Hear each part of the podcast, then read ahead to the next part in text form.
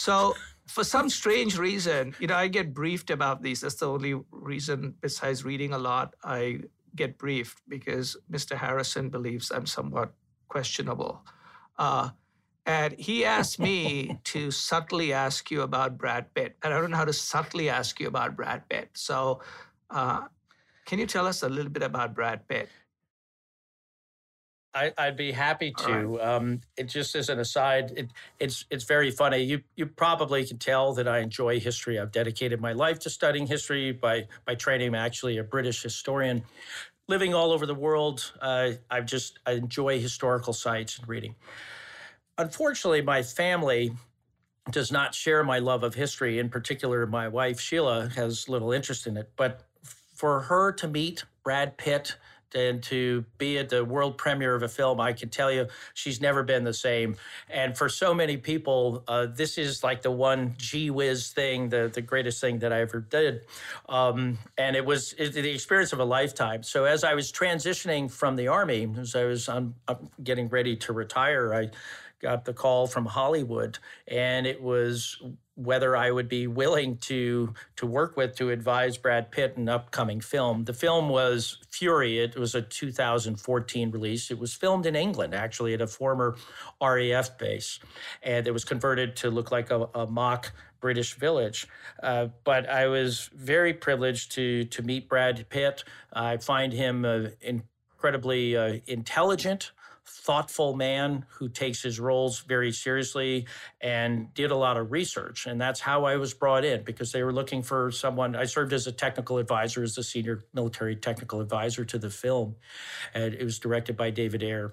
And uh, he did a, a great job as a great director. But my role was to assist in understanding how a tank crew would function, radio communications, crew drills, maps, uniforms, just to look at the historical aspects. Um, and, and that was that. And I would say that uh, Brad Pitt was extremely humble, uh, very gracious, very intelligent very thoughtful. And uh, I would agree with my wife that he's in person in, incredibly handsome and fit. He's uh, very much an athlete and even more impressive uh, when you see him in the flesh. Um, but just can't say enough good things about him. Well, what I will tell you is if nobody was listening to this podcast, they now have woken up because they heard the words Brad Pitt, historical advisor to Brad Pitt. And so they'll say, okay, we better listen to this Kevin guy. He might have something in him.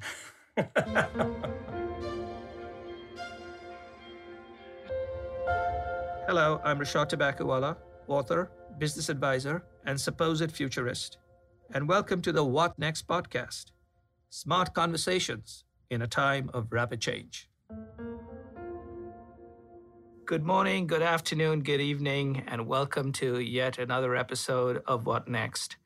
Very excited with our guest today, who is Colonel Kevin W. Farrell, who is retired from the United States Army. He also happens to have a PhD, and today he is the Chief Executive Officer of Battlefield Leadership LLC. Kevin, welcome. It's my pleasure to be here today, Rishad, and, and greetings to everyone. I'm uh, really thrilled to be part of this, and it's, it's quite an honor for me. Well, Kevin, can you tell our audience a little bit about yourself, what you are doing now, and how in the world did you get here? The course of my career, I guess you could say there have been three main segments. Uh, first and foremost, I was a career U.S. Army officer. I spent 30 years in uniform. Undergraduate, I attended the U.S. Military Academy at West Point. I think I moved some 22 times in the course of my Army career. And I took part in three different conflicts. Uh, first of all, in the Balkans, and then as an advisor to the Afghan National Army in Afghanistan. And then finally, and most significantly, as a battalion commander, uh, where I led a 1,000 soldier organization, a combined arms battalion, we would call it, in East Baghdad, Iraq, for over a year. Uh, following that, I attained a position. I was a permanent professor or an associate professor a tenured member of the faculty at the U.S. Military Academy at West Point, where I oversaw the military history curriculum there. Then, since transitioning or retiring from my active service, I went into the, the corporate world. And now I serve as what would perhaps be called a consultant, but I think it's a bit more than that. I lead an organization, Battlefield Leadership, where we work with corporate executives and, and many leaders throughout the business community. And we use the lessons of history really to help them solve contemporary leadership and business challenges. You and your firm uh, are master storytellers, the best I can tell. Uh, and you are combining both history and place and stories of inspiration. So tell me about the importance of storytelling and leadership. The, the power of story. Telling an effective story is the way we learn the best. If you think of nursery rhymes that we learn as children or f- fairy tales, uh, they stay with us our entire lives. Similarly, with historical examples, with those that inspire and also those that inspire dread, the reason they'll connect with us is through the power of story. I'd often joke to American audiences that one of my chief roles when I taught history was to undo the damage of the eighth grade football coach that was teaching history on the side. Because all too often, we can reduce history to facts, dates, names, rote memorization that makes it about as exciting as reading the phone book. When we can connect to historical figures as flesh and blood human beings that saw the, the world in color just as we do, that experience the heights and the depths of the human condition, it makes them accessible. It makes them real. Then we can go in and understand in a visceral way what they were experiencing, how they worked through it, how they led, how they made key decisions. And then it's much more comprehensible to us. And that's where story, the power of story comes in. Is there, you know, when we when there's this debate about whether leaders are born or made, um, are there ways that you quickly can determine if someone has either a lot of potential or very little potential? to be a leader? Do you have like a filtering I think, system? I, I do. and I think one of the first things that would filter out in a negative way would be shortcomings in the realm of character and courage. The competencies are things that can be fixed or, adjusted most often. But if someone cannot be trusted, if someone is is devious, if someone lacks integrity, uh, this is a signal that they will not be a good fit. And I think that would be true in a civilian context, although sometimes it takes a little bit longer to figure that out.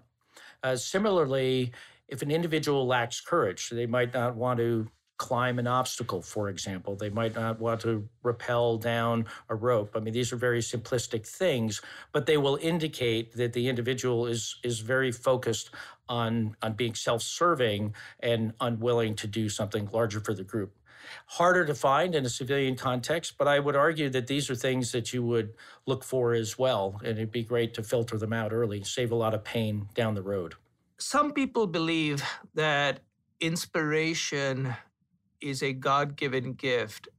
On the other hand, you know, inspiration is very critical to leadership. So, how do you encourage or train or sort of help people become inspirational if that is possible? Yes, I think inspiration is a key thing when we think of those that we want to bring in on board into our organization. We want them to be enthusiastic about what it is, whatever it is we're building, selling, whatever service we're providing. And inspiration comes in, in many ways and forms. And I think for all of us, as we look at what do we want to do with our lives, what inspires us? Where have we found individuals, examples, or causes? That motivate us to want to do more. And I think a big part of it then is making sure that the people on the team want to be in the role that they are. And when we think of bringing new people into the team, are they going to be a good fit, for lack of a better way of putting it? You know, do is this is this something that engages them? If we're doing something just to go through the motions or simply to provide income, uh, yeah, th- those are important things, but we'll never achieve what the the best that we can. And I think by connecting with your teammates, those that you lead, if you can find out what is it that brings them joy, what is it that brings them satisfaction in life, encourage them to pursue that. And then finally, and this is perhaps tangential, but I think a key aspect of inspiration is being a lifelong learner. It's interesting if you examine any successful leader in any period in history, I think, you'll find that they're not one dimensional individuals, that they normally have a broad range of interests, and there's a cross fertilization that takes place. I think of the, the Wright brothers, for example, starting as, as printers, then moved to bicycle repair, building their own bicycles. And then they were inspired by experiments taking place with hang gliding and, and solving the mystery of flight. Well, in a strange way, all of those diverse interests came together to allow them to tackle a challenge that humanity had struggled with for, for millennia. And uh, I just think that inspiration is such a key component of leadership. So, our business, which is the marketing services, business services, communication and advertising services, you know, success for us is probably 50% of the time. Uh, you know, if we win half our pitches, if half the time we go in and try to sell something to the client and we come back successful, that's considered to be really successful. It's better than, you know, baseball where the really best players can, you know, nobody even gets to 40%. Uh, but it means at least half the time we come back with, you know, our butts being kicked and losing. Uh, and that often happens in battles again and again in the army. So, what about resilience? How do people bounce back? What do you trade on that? Well, I, what you said, Rishad, made me think of a famous quotation from Churchill Success is the ability to go from one failure to another with no loss of enthusiasm. And this really, you know, this really is an attribute of successful leaders and successful organizations. I mean, we learn from the failures. They've, I've heard fail, you know, first attempt in learning. Um, how we how we deal with the failures is going to determine how we succeed in the end. Nothing, all these cliches are cliches for a reason, that nothing in life that's worthwhile comes easily. But if we continue to make the same mistakes, that's a problem. And as you look at the, the ones that don't succeed, uh, you want to conduct uh, an after action review. You know, let's look at what we did.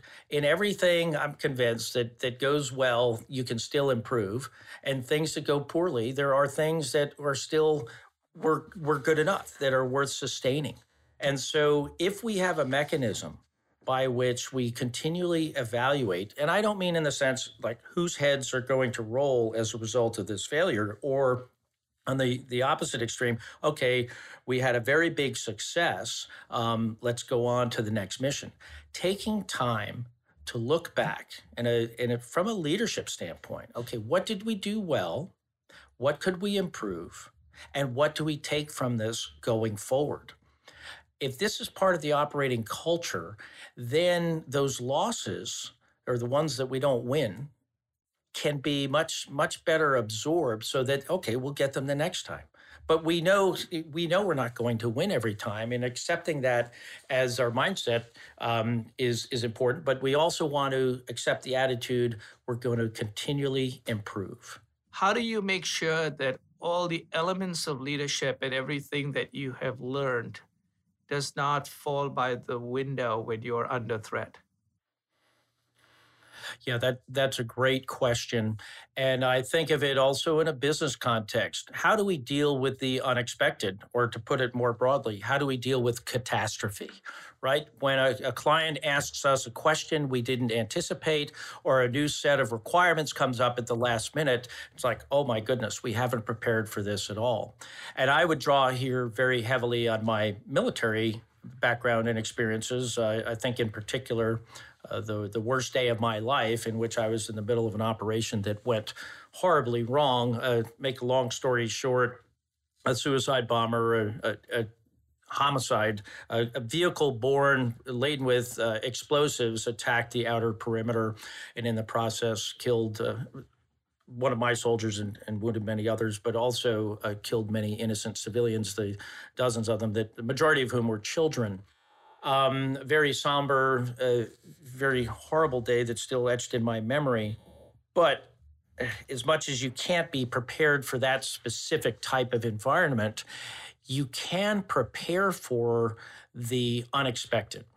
And if you think of one of the things that goes into military training, and I think it's advisable in a corporate context as well in a business sphere is that as leaders always remember that our behaviors our actions the way we communicate the way we move is going to cascade through an organization and be magnified uh, it's the old American expression, running around like a chicken with its head cut off.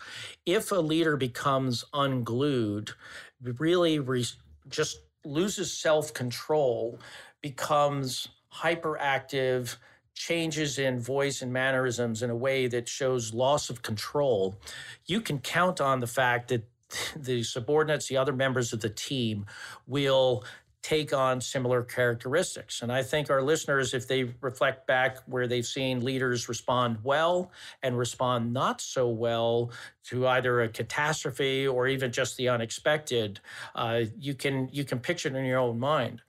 So, to Rishad's very good question, my advice is think about it. Prepare as a leader. How will I deal with the unexpected? How will I deal with a catastrophe? And when it comes, take a pause. Take take a moment just to gather yourself and think, okay, it's not as bad as it seems.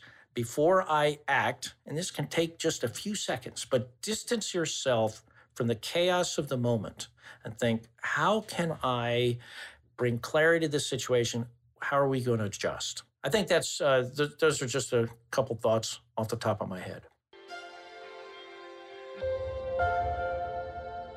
You talk a lot about teams and the importance of teams and teamwork. And we as a company are increasingly working across different brands, different countries, different types of uh, both backgrounds and expertise. How do you integrate different backgrounds, different expertise? And sometimes, you know, each team believes they are superior and now they have to all work together. How do you do that? I think it begins first and foremost at at the small unit level, if I can use that phrase. That if if we imbue with leaders throughout that look, your first role is to care for your people and then accomplish the mission. And sometimes they're they're one and the same. We can discuss or debate, you know, how how you sort that out. But at the same time, get the teams to understand that they fit into a much larger framework. In the military context, we had a, a, phrase commander's intent or strategic intent. And the idea is look, we, we all have our specific functions and we're intact teams, but we need never to forget that we work alongside. We are subordinate parts of a, of a larger organization, and ideally, we also have others beneath us. And so, by focusing on the vision of the larger enterprise, it's a way really to to solve this inherent friction for the need for initiative from below and alignment from above, that you don't become siloed, uh, that you're working in cooperation, not necessarily in competition. Healthy competition is fine but uh, you can carry it to such a way that you see whether it's HR or another geographical uh, unit or whatever it might be as as the enemy, as the ones that are the obstacle to progress. And if you can flip it and get leaders to understand, no, they're doing what's what's right from their perspective, just as we need to from ours, and just understand that. A shorthand phrase I'd share with you is API assume positive intent all too often there can be a tendency if we're left out of a, an email chain or we don't know this other part of the organization that well that we can ascribe negative intentions to it. Oh they're doing this because they don't like us. They're doing this because they don't understand us. And if we can flip it and say no they're actually trying to do right what makes sense to them. And so, if we can understand their perspective and help them understand ours, it really can overcome a lot of those, those barriers, those silos.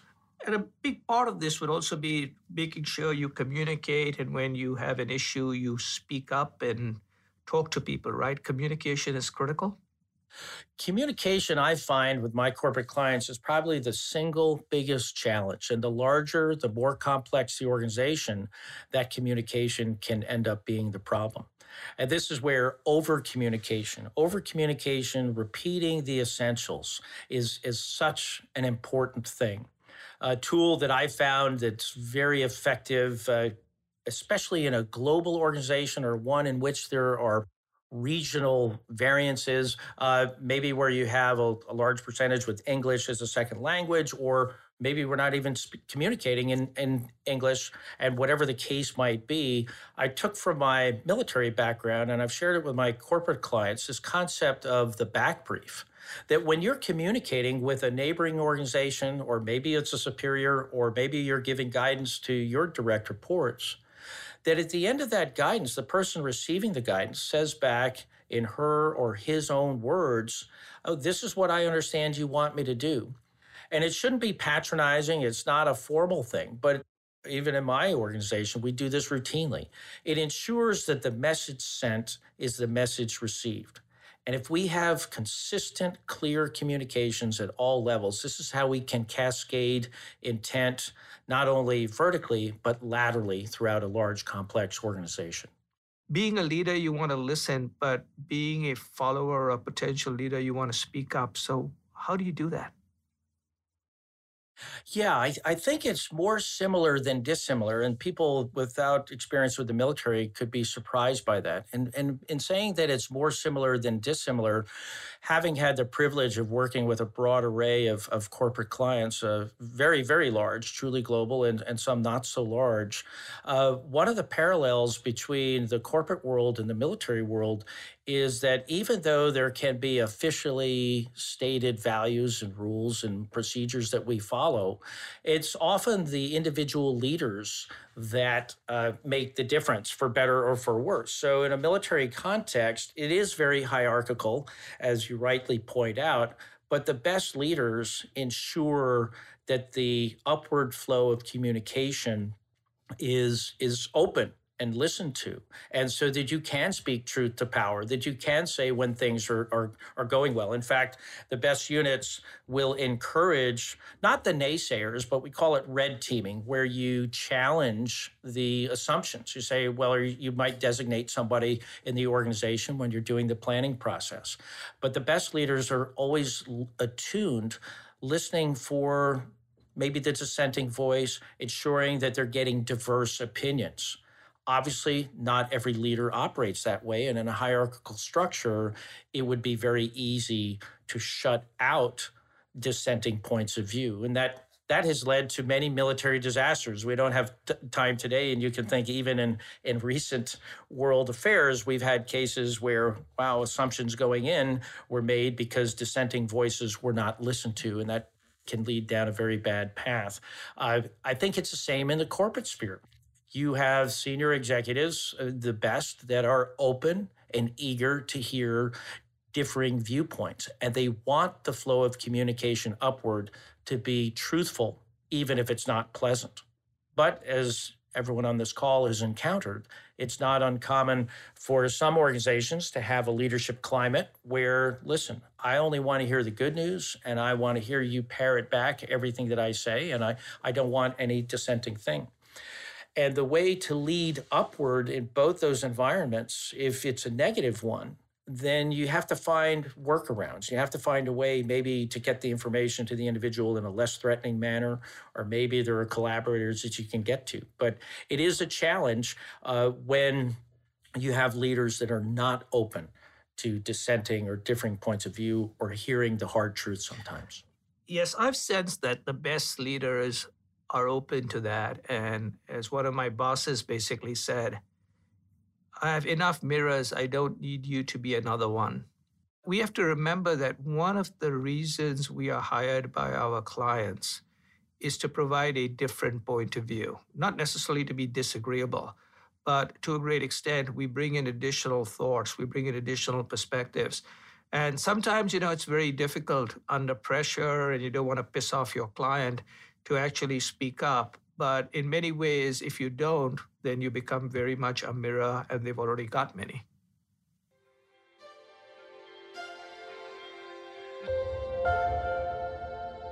Kevin Farrell has shared with us a lot of elements and essentials of leadership, um, starting with a very key, uh, what I would call uh, definition of leadership, which is getting people to accomplish and wanting, inspiring them to do what needs to be done.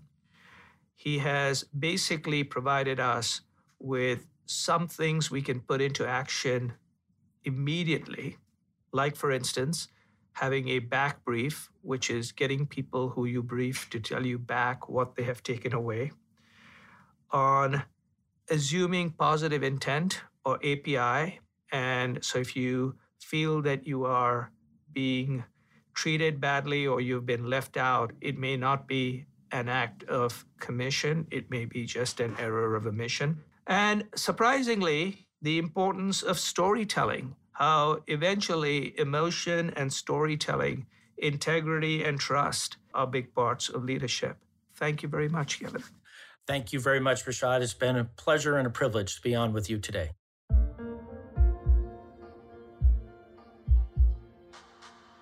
What Next? A Publicis Groupe podcast produced by Prodigious UK.